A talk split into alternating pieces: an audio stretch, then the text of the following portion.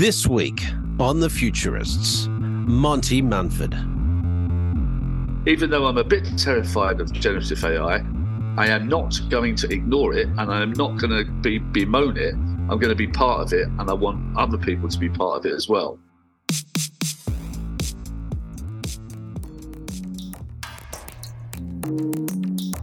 All right. Well, welcome back to the Futurist. This week, uh, we we are bringing one of our mates onto the show. Um, welcome back, Rob.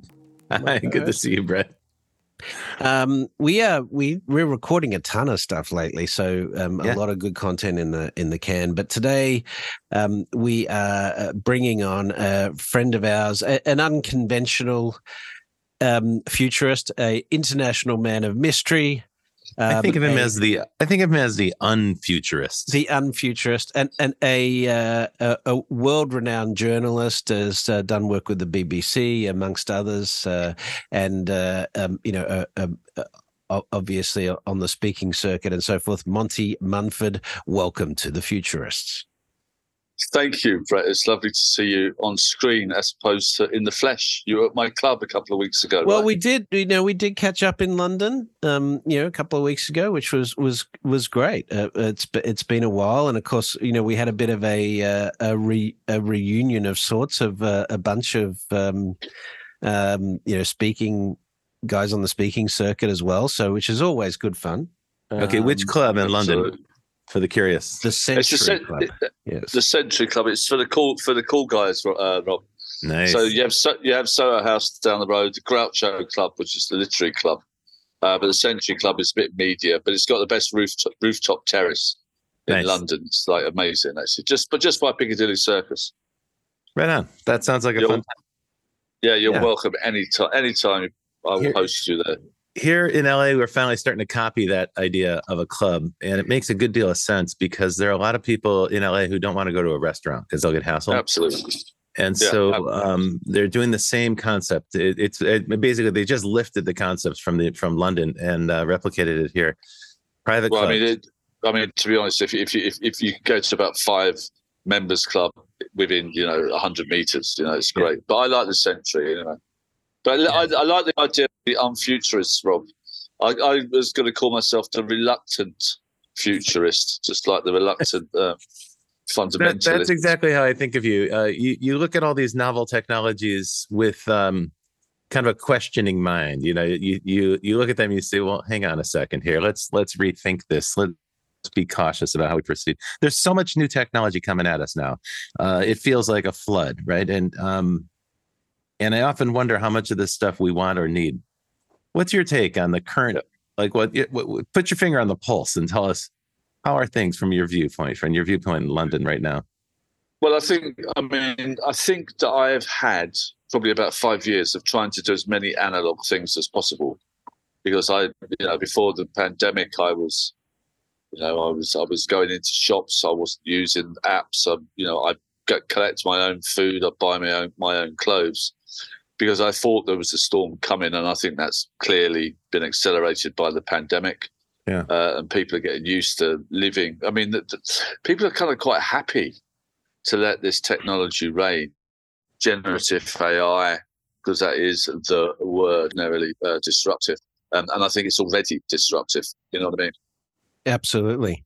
Yeah, it's uh, it's beyond disruption now. It's almost like overwhelm. I think people have been uh, shocked into submission. You know, we're su- we're stunned by the new, and, and the yeah, the pandemic was a part of that, where we start to begin to become passive. We just accept those new te- these new things that are thrust on us. Well, that's probably a good point. We just normally cover off some news items, uh, Monty. So w- let's uh, do that quickly, and then um, you know we'll, we'll dive back into the conversation. I, I had a news item which appeared in the uh, New York Times this week, um, which is news of a new, in a new study, researchers used a device to connect um, the brain of a paralyzed man back to you know through his dam- damaged spinal cord using a cortical modem or digital bridge, um, bypassing injured sections of his uh, spinal cord, enabling him to walk. He's been paralyzed for twelve years, So this is, uh, you know, this is a long-term um, injury.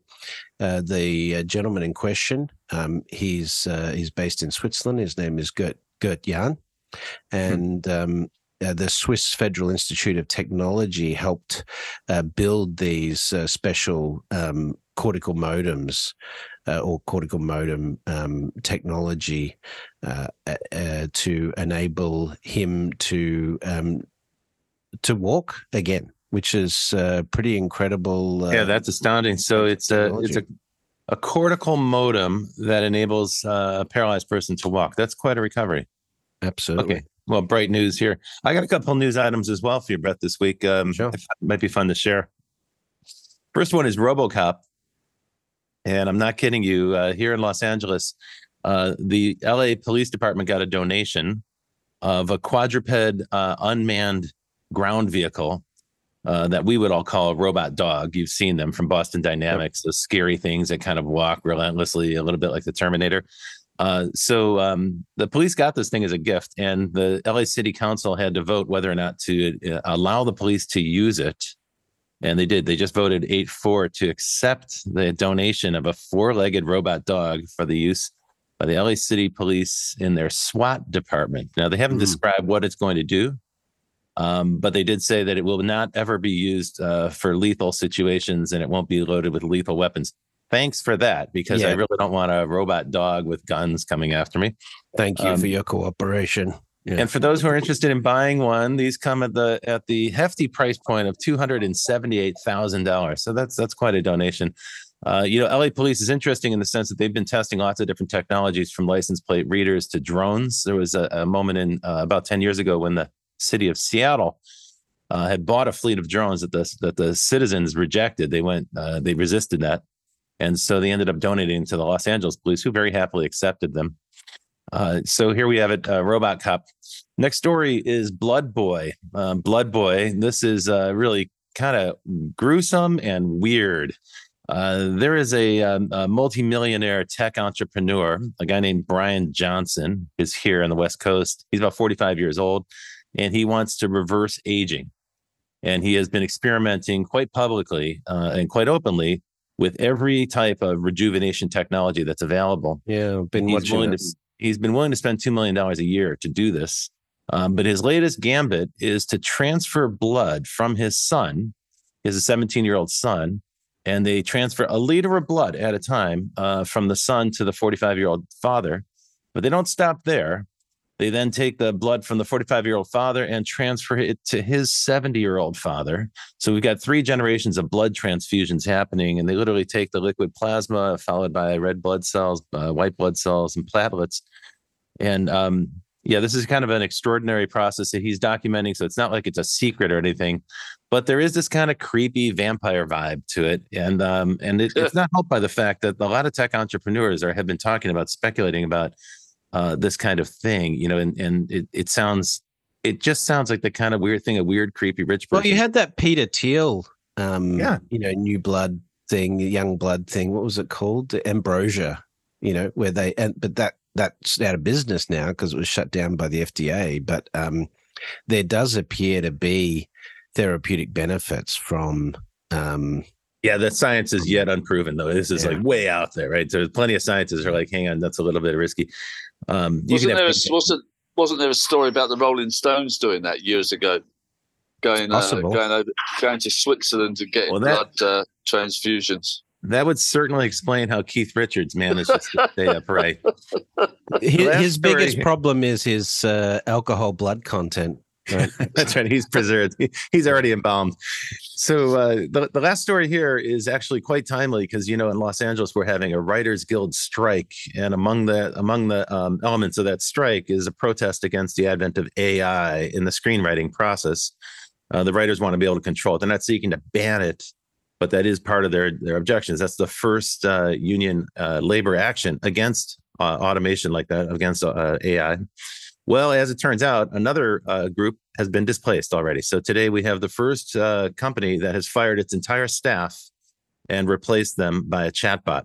Uh, there is a um, there's a call center, a call line for the National Eating Disorder Association, And this week they fired their entire staff. Uh, the staff had been under a great deal of stress since the COVID pandemic, uh, dealing with people who have eating disorders. They get about 70,000 calls a month, and they do provide very important support for them because some of those people require multiple calls, multiple interventions. Uh, and the staff, the staff themselves were feeling kind of stressed out, and so they decided to unionize. devoted to unionize, and in a preemptive strike, the management of that association came in and said, "No, in fact, we're going to terminate the entire staff and replace you with a chatbot called Tessa that was developed by the University of Washington Medical School."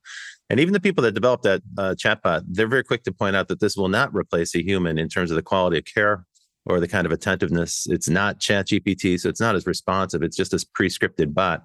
So there's a lot of questions being raised right now about whether this is uh, an adequate solution uh, at any rate, that's happening here. So from uh, from the west coast of the United States, we've got all these crazy stories this week. Yeah, the uh, the end of collective bargaining or, or the limits on collective bargaining and attack on trade unions in the 1970s is one of the biggest reasons why wage growth has basically been stagnant in the the United States and, and the UK, arguably, you know, since since the 1980s. Um, yep. So for an economy that praises the free market um, so frequently, um, limiting uh, the rights of employees to negotiate uh, better uh, better rates and, and better quality of employment and better conditions is, is not very free market in my my thinking. So. Well, you know, it's interesting. It's a measure how much we've been conditioned to think um, in this neoconservative way. You know, right. the neoliberal policy, uh, their view is, you know, it's all about private enterprise um, and uh, and and reducing the role of government and government interventions. And of course, that that's been the prevailing um, economic theory in the U.S. since yeah. the since the 70s. And as, as you point out, uh, and we can trace income inequality to that exact same moment: the, the undoing of unions, uh, the the loss of collective bargaining rights, several Supreme Court decisions that are against union organizations. Uh, so all that added up together makes it uh, tough. You, you, look at what's happening with, um, you know, uh, the founder of Starbucks in the congressional hearings on this stuff lately. You know, it's uh, it is a it is a significant problem in the U.S. But anyway, let's yeah. get back to our guest, Monty. Monty. So, Monty, um, have you unionized? Well, I've always been a union man. and there's a great song in the UK charts when I was a kid. I'm a union man, and I shall fight for it while I can. So, but I think that's another thing that, that goes with the future. You know, the the beautiful kind of socialist, idealist, utopian society I was expecting. I mean, I went on a kibbutz as when I was 22 years of age. It's just got worse and worse and worse and worse and worse. Yeah. You know, the agenda is the same, and and I I fear. I mean, those are pretty terrible stories that you just said there, Rob, from the West Coast. I mean, whether whether it's vampires or whether it's something else, I don't know. But you, you, know, there's not much. There's not a great deal of good news out there. But um, so I think you know, as a reluctant futurist, I've decided not to put my head in the sand, and I've decided to join the show, and I'm going to be part of it. What What so do you uh, What what do you think, Monty, about the potential for um, technology based unemployment generally. You know, Rob Rob introduced the Chat GPT thing. I was I was watching Corridor Crew, which is a um, you know LA uh, group of um, um you know uh, CGI artists and mm. so forth, engineers, and and one of the engineers was demonstrating some new AI based video processing technology, and he showed that a previous um, work he'd done, which had taken him an entire year to produce this this movie with CGI, yeah. he could yeah. now do that in eight days with with yeah. AI based tech. You know, so there is there is definitely um, you know, I, I, there's definitely going to be broad impact across many areas with with AI and and sort of the tech non-employment. But you hear a lot of economists argue, well, we've always created new jobs in the past and so forth, but um, I'm I'm a I'm a skeptic when it comes to our ability to create enough jobs quickly enough to replace the speed of which AI is going to disrupt employment. What are your thoughts? Well, uh, well, I see. I've I, have i have been speaking to some experts recently. There's a Danish guy uh, in Copenhagen called Frederick R. Pedersen. He's the founder and CEO of a company called Easy Translate, which you would think, right, they must be right in the crosshairs here you know what I mean? A translation company. Dun, dun, dun. but this guy, he's got some very interesting ideas. I mean, I, I was telling him a story about a friend of mine uh, who's 15 year old had instead of cheating on ChatGPT, she had put her essay into ChatGPT and said, "Mark my essay." Now that's a little bit of genius, right? Because she comes back with like your, your diction's okay, your, your syntax and the typos or whatever. But have you have you thought about this source or there's this source on the internet? So basically, she harnessed it. She prompted it as an engineer of sorts uh, to get something better for herself, right? Um, and that's a way of thinking, you know, that, that I think is there's going to be humans involved. So what Frederick is doing with his company is that he's kind of, you know, he's absolutely realizes that they're, they're not pivoting from a translation company. Well, they kind of are to a content company, but creating content and then putting humans in the loop in so much that, you know, generative AI and the humans in the loop will kind of roll together and create something better. But apart from what he's doing with his company, he was he was quite interested in that he thinks that the, the future is open source AI. And instead of it being large language machines, it's more likely going to be small language machines that are probably cheaper, better. I mean, it's pretty expensive to get into Chat GPT. You know what I mean? As a as it is, that's, and that's already happening. I mean, there in the last two months, ever since um, ever since uh, Meta's Llama uh, model was released yes. in the public domain inadvertently, you know, someone someone broke uh, the agreement and just posted it on on uh, 4chan um, and as a result, there's been this proliferation now of open source AI tools. So much so, Monty, that it's impossible to keep up. I was trying to check them all out every day, but there are now more than 100 new products released a day or 100 new apps released. No, absolutely. It's astonishing. And now there's whole newsletters that are devoted to this topic. So you can also fill your inbox with news about new AI things. It's a little bit overwhelming. I, I want to respond to what you just said about um, the teenager who was using ChatGPT to improve her writing. So there's no question, right? These tools can be useful. In particular, if you're not a great writer, they can be very useful because they'll make an average writer better. I don't know if they help a good writer that much, but uh, you know, they can improve someone who's below average. Um, but it comes at a, a, cost, and this is one of the things I'm quite curious about because you have to retool, right? You have to you have to adjust your workflow. You're going to hear this word workflow a lot in the next few months um, because everybody around the world is going to have to ad- adapt their workflow to incorporate AI that means we have to learn new things. Um, and, and bear in mind, nobody asked for this, right? None of us said, oh, gee, I'd like to change the way I do my work. Uh, whether it's an attorney or a coder or a graphic designer or a copywriter or a screenwriter, all these people are going to have to adapt to AI. But you won't do it once. You're going to do it continuously because there's new tools being launched constantly. And so what's happening is we're being put on a treadmill where we have to constantly upgrade and upskill. Now, we've had a couple guests on the show who have been quite uh, blunt about this, saying, yeah, that's how it's going to be. Suck it up, get used to it because that's the future. I'm just not sure this is a future that everybody wants. I think there are quite a few people who are quite content with their skill level and we're, we're making a very good living. But now they're finding that they have no choice in the matter. If you want to stay competitive and viable, you're going to have to upskill constantly. What's your take on that? Well, I, I would go back to a conversation I had with Phil Libin probably about 15 years ago. Um, we were, you know, we it was the early stage of Evernote, and we were just talking at uh, CTIA. I think that's where I met you, uh, Rob, many years yeah, ago. Probably. Um, God, those were the days. Um, and and he was saying that you know, like the future is bright. You know, knowledge workers such as you uh, and me, we're going to be fine. Entrepreneurial, you know, basically intelligent people. Um, but I fear about the knowledge worker. You know what I mean? I consider myself one. I, I, am a mentor slash angel investor. I'm a part-time VC.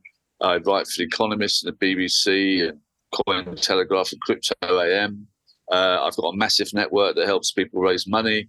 Uh, I can, you know, there's a lot of things. I don't just do one thing, but all of those silos, all those facets or aspects of my so-called career are under huge threat. I mean, yeah. what if I, I, think of myself as a kind of scruffy futurist or a scruffy um, portfolio guy?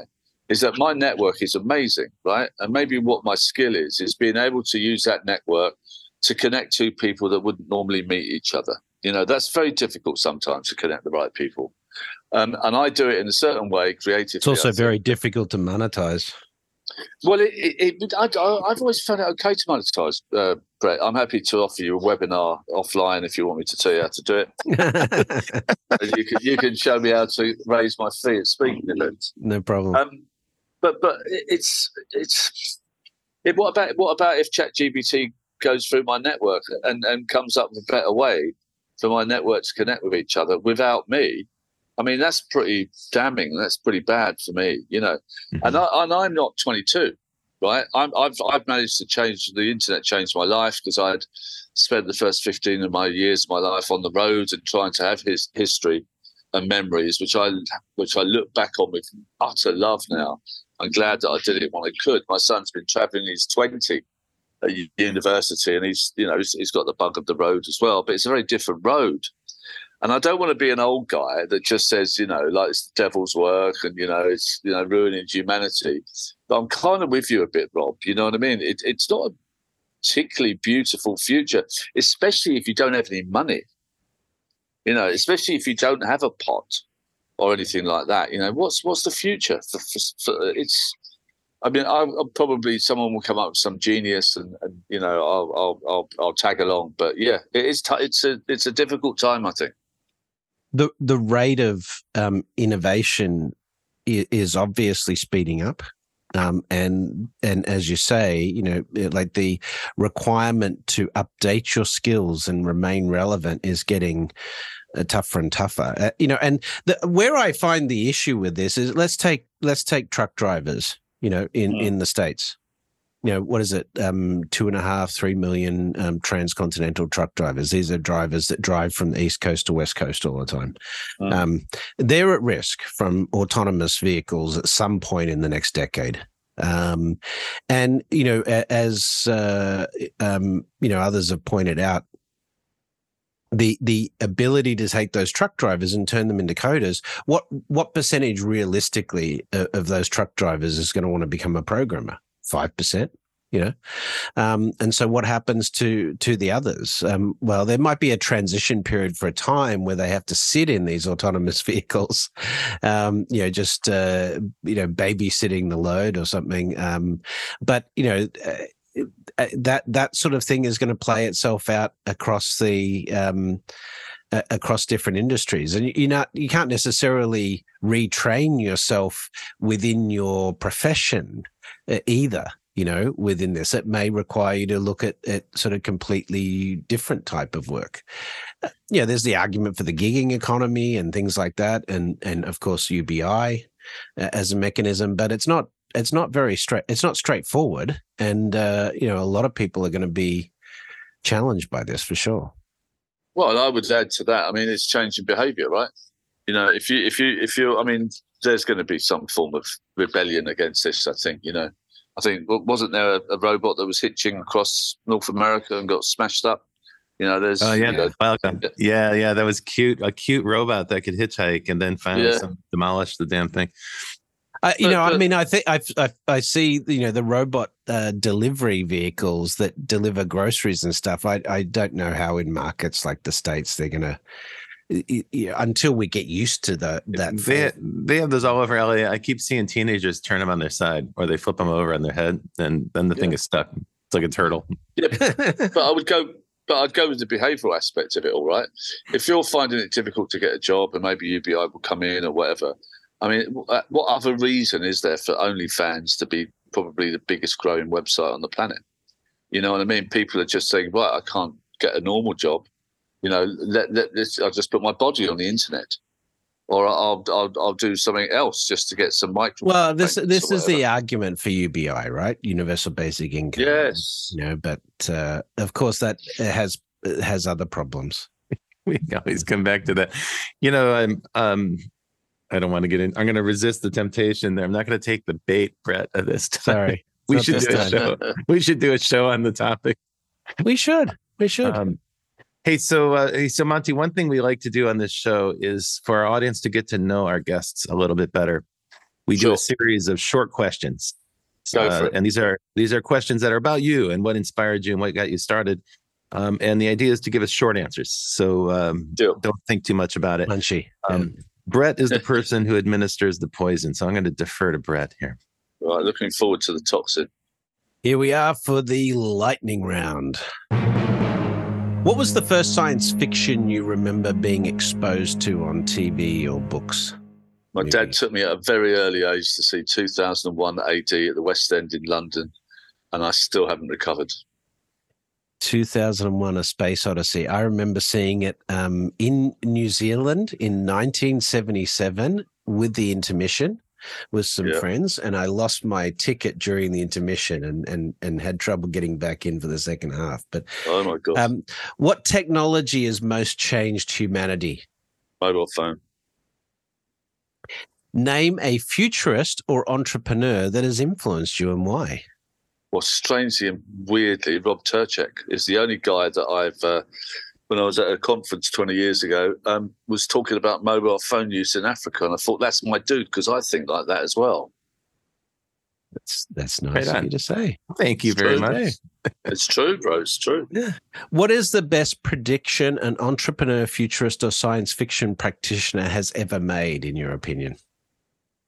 Probably the Matrix. I think that I think we're in a or the Matrix or the Truman Show. One of those two things. I'm definitely under a hood um, I'm definitely a product of a teenager's mind in 2055. I'm 100%. Recent facts have borne that out. Interesting. And the last one is uh, if you were to pick a science fiction story or some sort of uh, forecast for the future as most representative of the future you hope for, can you identify?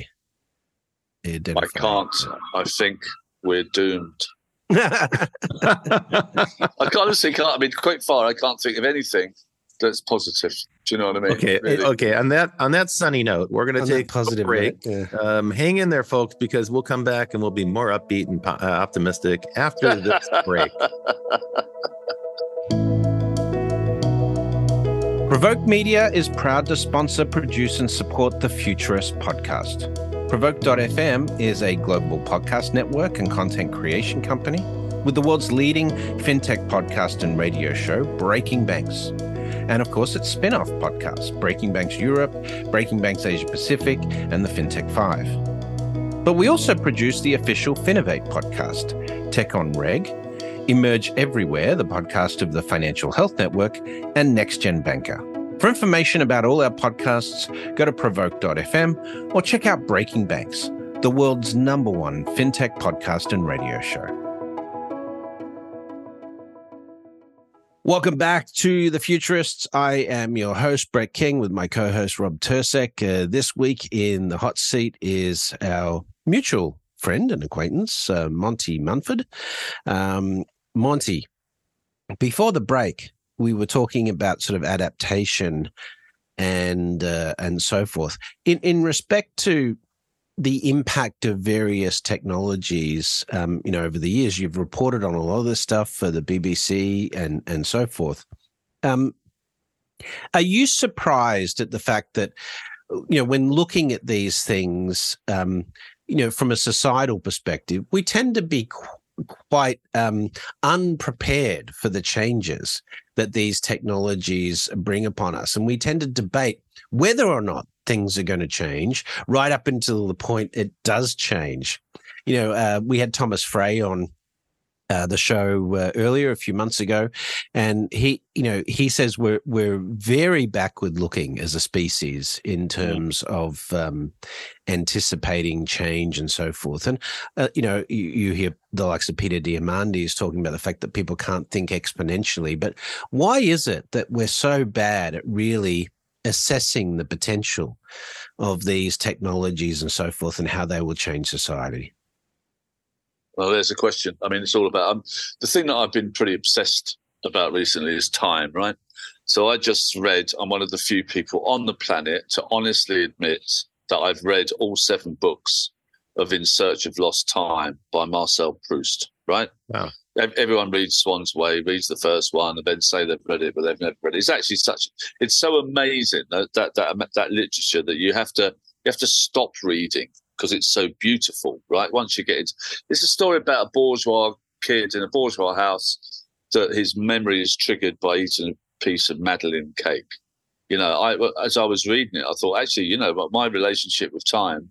I lived near a bus station when I was a kid, when I could hear the buses reversing, I knew it was midnight and it was time time to go to sleep. You know what I mean? So so the way that he he processes time is is pretty much my god in a way, you know. And I'm I'm uh, my name is Monty Munford. My real name is Paul Christopher Munford, and I was christened by a mate at school when I was 11 because he couldn't say my surname properly. So there is no Paul Munford on the internet. There's no Paul Munford. Even my ex-wife couldn't marry me in the name of Paul.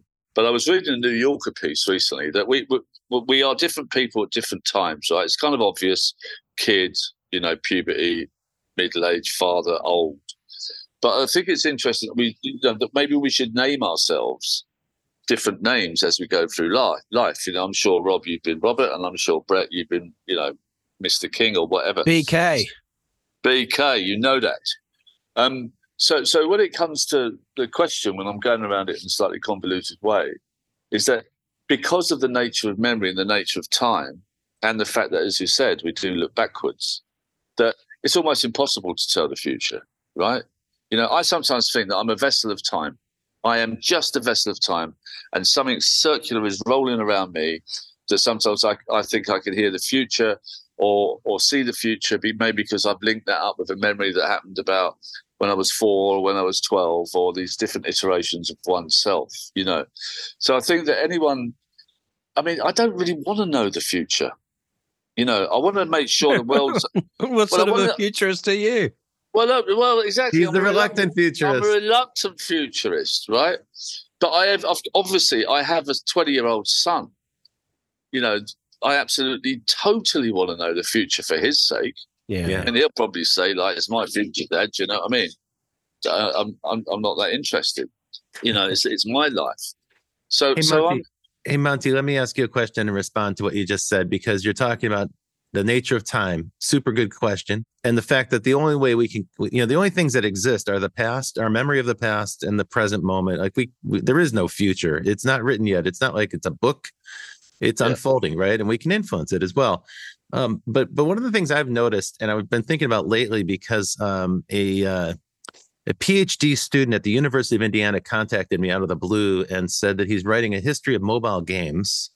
Ah. And he discovered to his great interest that there were mobile games before there was an iPhone. And he somehow tracked me down and said, You ran the mobile game conference in the 2000s. Can you tell me yeah. about mobile games before the iPhone? And all of a sudden, I realized, like, oh my gosh, I've become history. I've be- like, yeah. like I'm, a, I'm, a repository of history.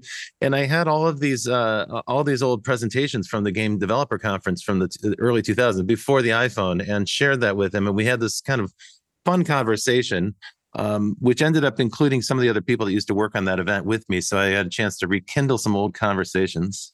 And in that process, what occurred to me is we've seen this before. Like Monty, you and I have seen this before. Every time there's one of these new technologies that's being geared yeah. up and rolled out, don't you feel like, wait, I know how this movie ends? I've seen this movie. Maybe this is the third or fourth. It's like the Avengers series, you know, it's like same movie again and again and again. Uh, but even now, as the tech industry is trying to foist uh, some version of a of an AI, generative AI, on everybody in some fashion or another, it sort of has the flavor of previous events, uh, previous rollouts of technology. What's your take on that? Is do you feel like there's a recurrence of time? Do you see repeating patterns?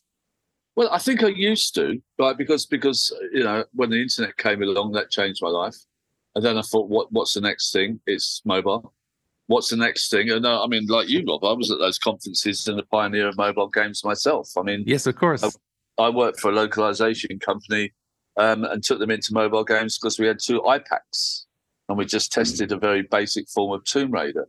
And and the, the, the, the you know the telephone wires just were, were, red hot with Vodafone, Orange, even our mutual friend. I think you know um, I've forgotten his name. It's terrible. Um, you know, we were there, you know, but, but I, and I thought, well, this is, I, am trying to think of it, if I thought of that, that as bad, that people would be sitting on their phones playing games. Did I think that was bad? I must have done. You know what I mean? But it didn't stop me being part of that revolution. I mean, uh, we we worked for a, for an aggregator in 2007. We were stymied by the launch of the iPhone because we would I did a deal with Vodafone, two million dollars a year test all of their phones, uh, their games on Vodafone Live, Vodafone Global. Um, and, and we didn't see the iPhone coming as an aggregator and a publisher. We were offered um, we were offered Angry Birds, a 51% share of Angry Birds um, for, for a quarter of a million dollars. And we said no, you know, um, of which, you know, the Rovio guys used to call us Rovio killer. Well, you're definitely not a futurist then. a loser. No, Yeah. but, but, but so, so I suppose I must have thought it, it was bad in some respects, but generally I thought it was amazing. You know, and then I saw revolutions being arranged by SMS. I saw, you know, people that couldn't hear being able to communi- communicate with vibration, with, with, with text. You know, I thought it was amazing, but I didn't see it putting swaves of knowledge workers or intelligent people out of work. I didn't see that. I mean, that's the that's the thing that you know the story that you said about you know a whole team being um, made unemployed or fired. Mhm. You know, Mhm. with Tessa or whatever her name is. You know, there isn't even decent AI. You know, there's a lot of bad actors who will say, "Right, I'll just sack everyone. I'll use that." I mean, customer service is going to suffer, quality is going to suffer. So, Mhm. so I suppose I must have seen. You know, I do think it is that things do revolve, and I think every generation something comes along. But I would go back to the conversation I had with Frederick from um, Easy Translate earlier this week. You know, he said it is already happening.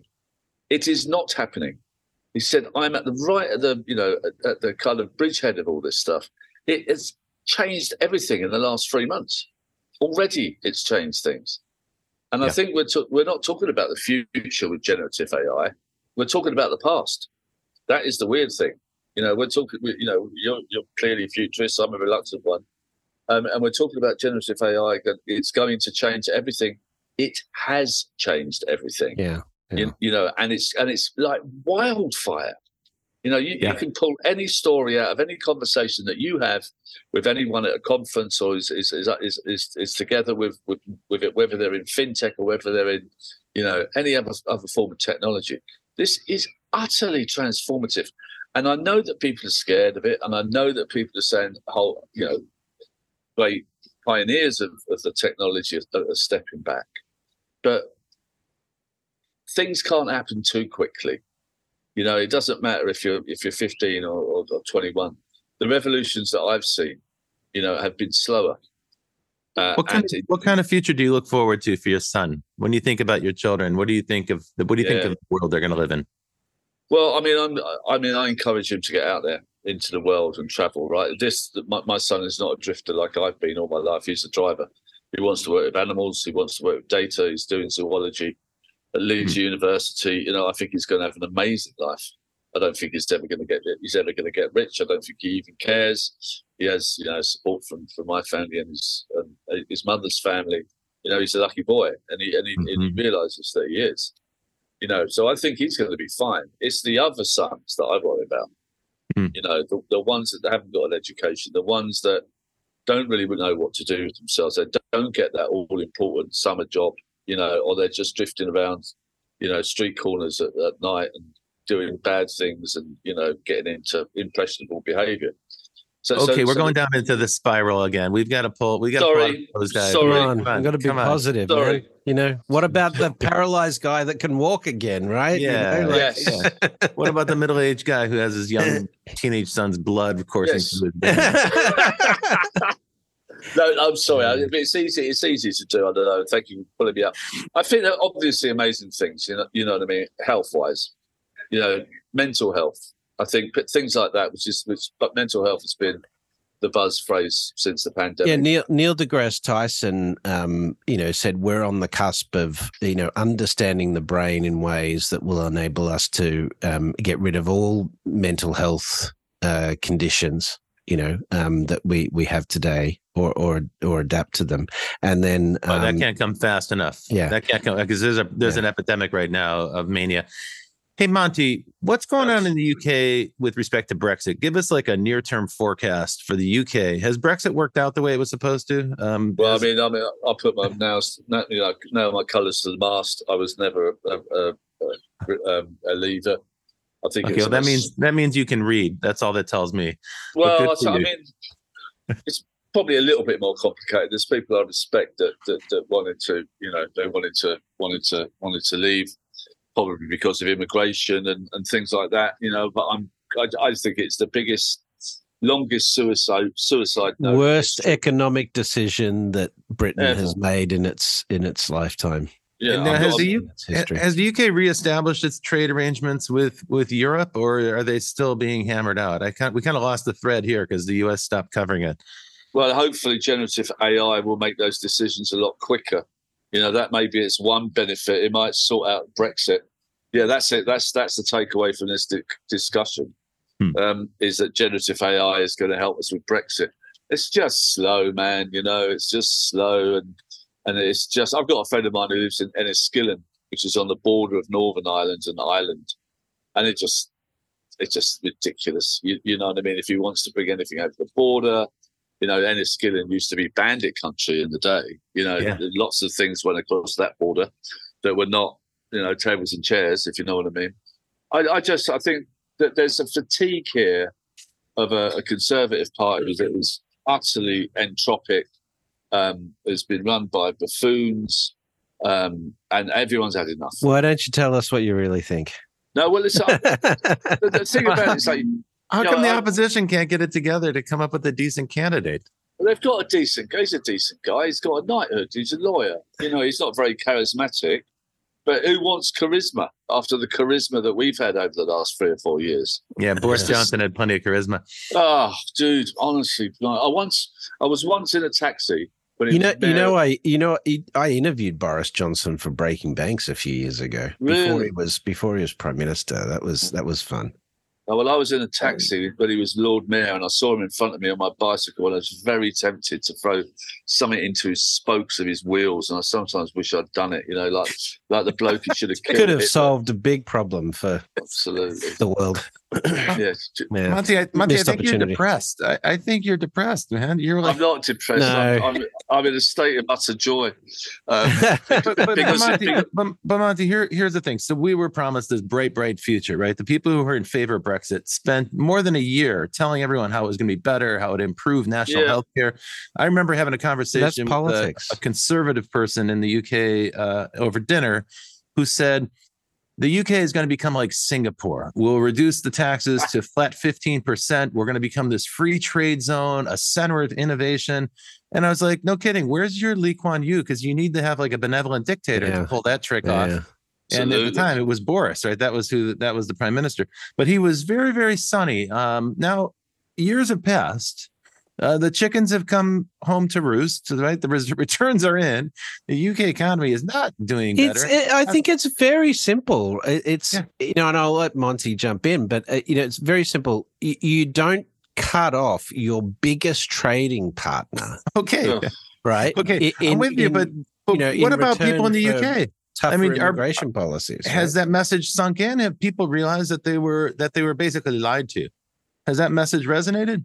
Well, I think that I think there's a lot of people that realise that it's that, that in spite of their polarity, that they wish they'd voted differently. But you, you use Lee, Lee in Singapore. I mean, I mean, I remember a quote from from Anthony Burgess saying, you know, go to the peace, peaceful, unmalarial haven of Lee's Singapore. Dot dot dot. Where where where men with long hair are visibly thrown off the streets and thrown into barber chairs. That type of fascism. Yeah. You know, I think that that part of it is definitely part of the UK at the moment. I was driving the other day, you know, just stopped off at a service station near Oxford, and there was a huge orange sign that said, Thank you for visiting this service station. Your number plate has been taken down and recorded.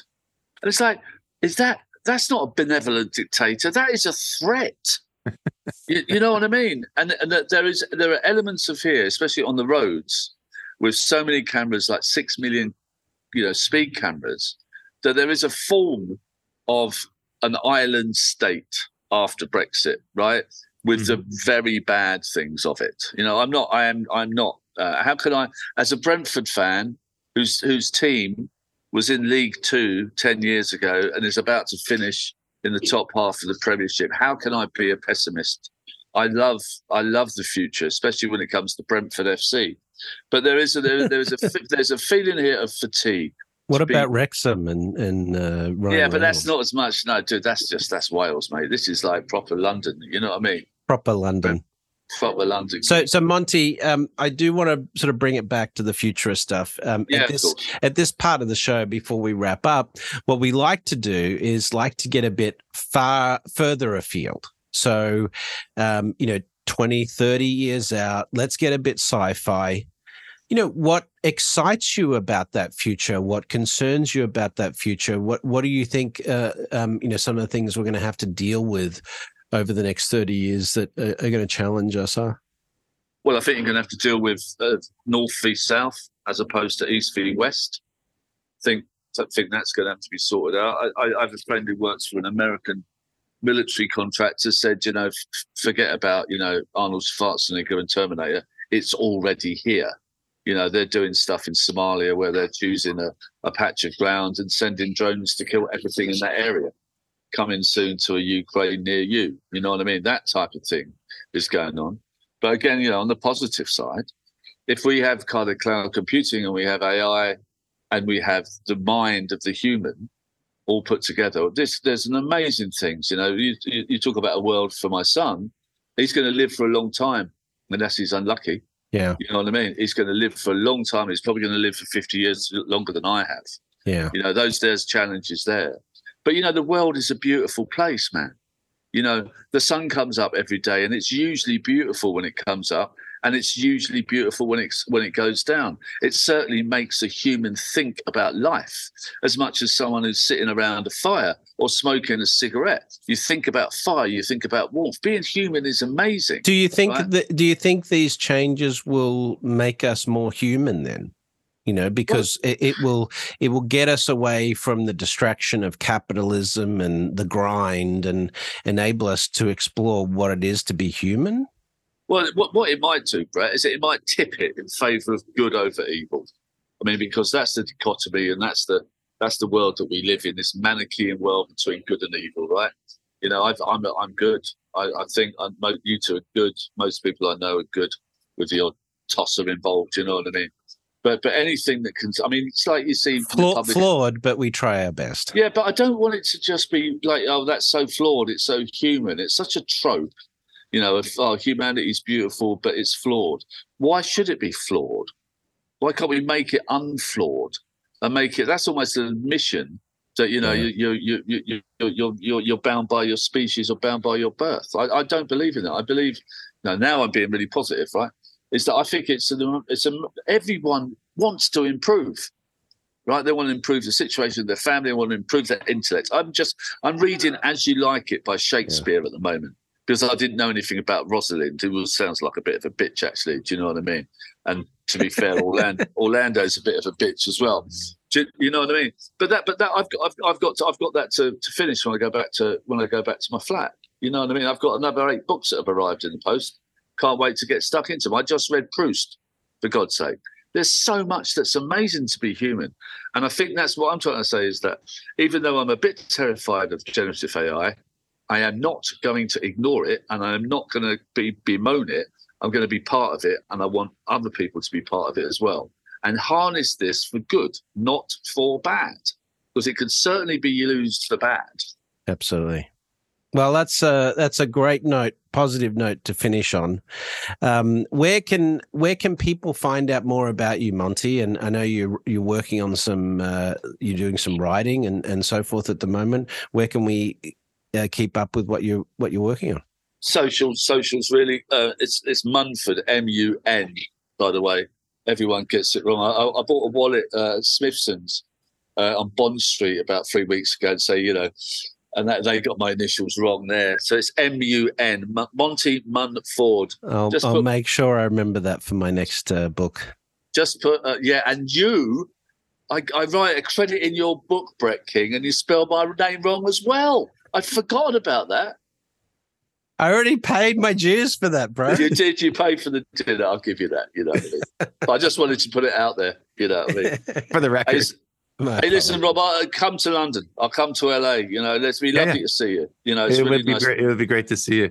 I'm going to be busy though because I have to go feed all seven volumes of Marcel Proust into chat into GPT four and ask it to summarize concisely. You terrible man.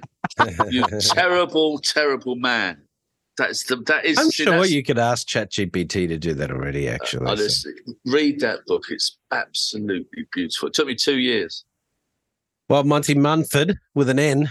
Yeah. Thank you for joining us on the Futurists, and uh, uh, we wish you all the best for the for the future. That's it for the Absolutely. Futurists this week. If you've uh, if you've enjoyed the show, give us a shout out on social media.